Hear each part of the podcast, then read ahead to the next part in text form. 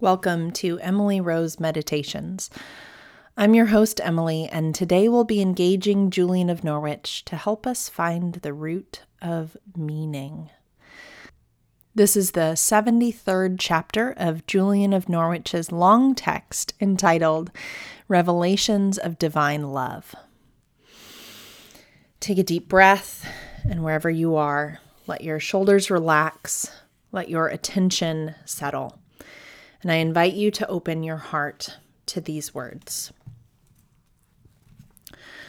All the blessed teaching of our Lord God was shown in three ways that is to say, by bodily sight, by words formed in my understanding, and by spiritual sight.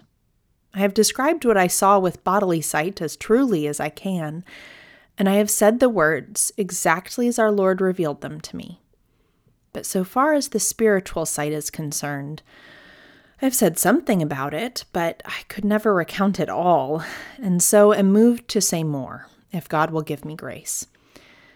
God showed that we suffer from two kinds of sickness.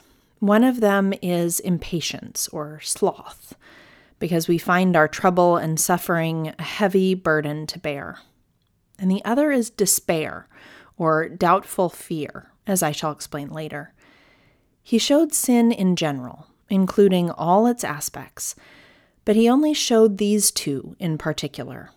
And these two are the ones which most trouble and torment us, according to what our Lord showed me, and the ones he wants us to reform. I'm talking of those men and women who, for the love of God, hate sin and are anxious to do God's will through our spiritual blindness and the heavy burden of our bodies, these are the sins we're most inclined to commit. So it is God's will that they should be recognized, and then we should reject them, as we do all other sins. And our Lord very humbly revealed great help for this the patience which he bore his terrible passion, and also the joy and delight which that passion gave him because of his love. And he showed by his example that we should bear our sufferings gladly and lightly, because that pleases him greatly and profits us forever. And we are troubled by them because we do not recognize love.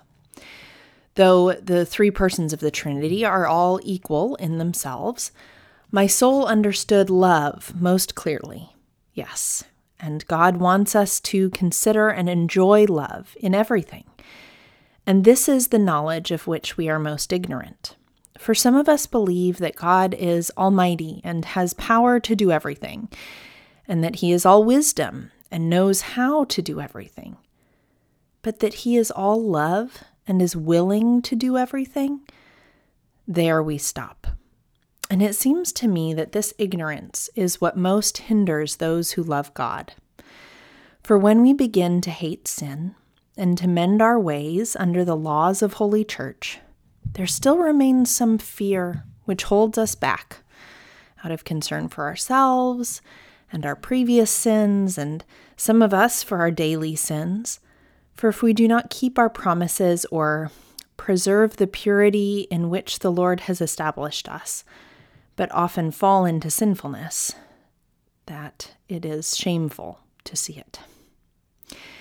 And seeing this makes us sorry and so unhappy that we can hardly find any comfort.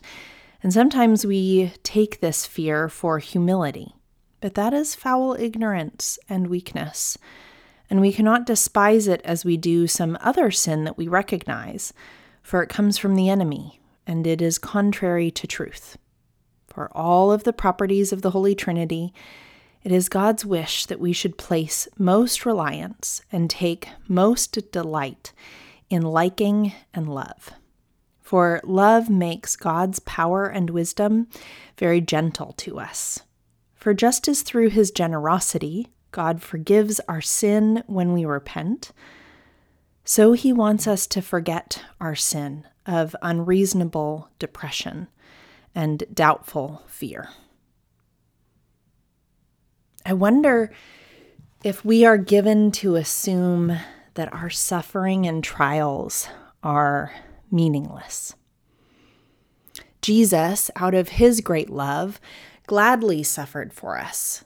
So I wonder if we struggle to remember and believe the truth that love is what animates us, what gives us life, what sustains us.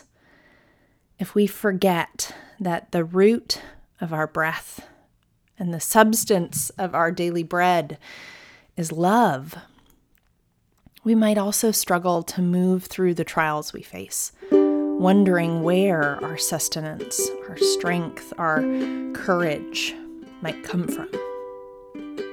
Julian tells us it is love. Thank you for joining me today. The peace of Christ be with you.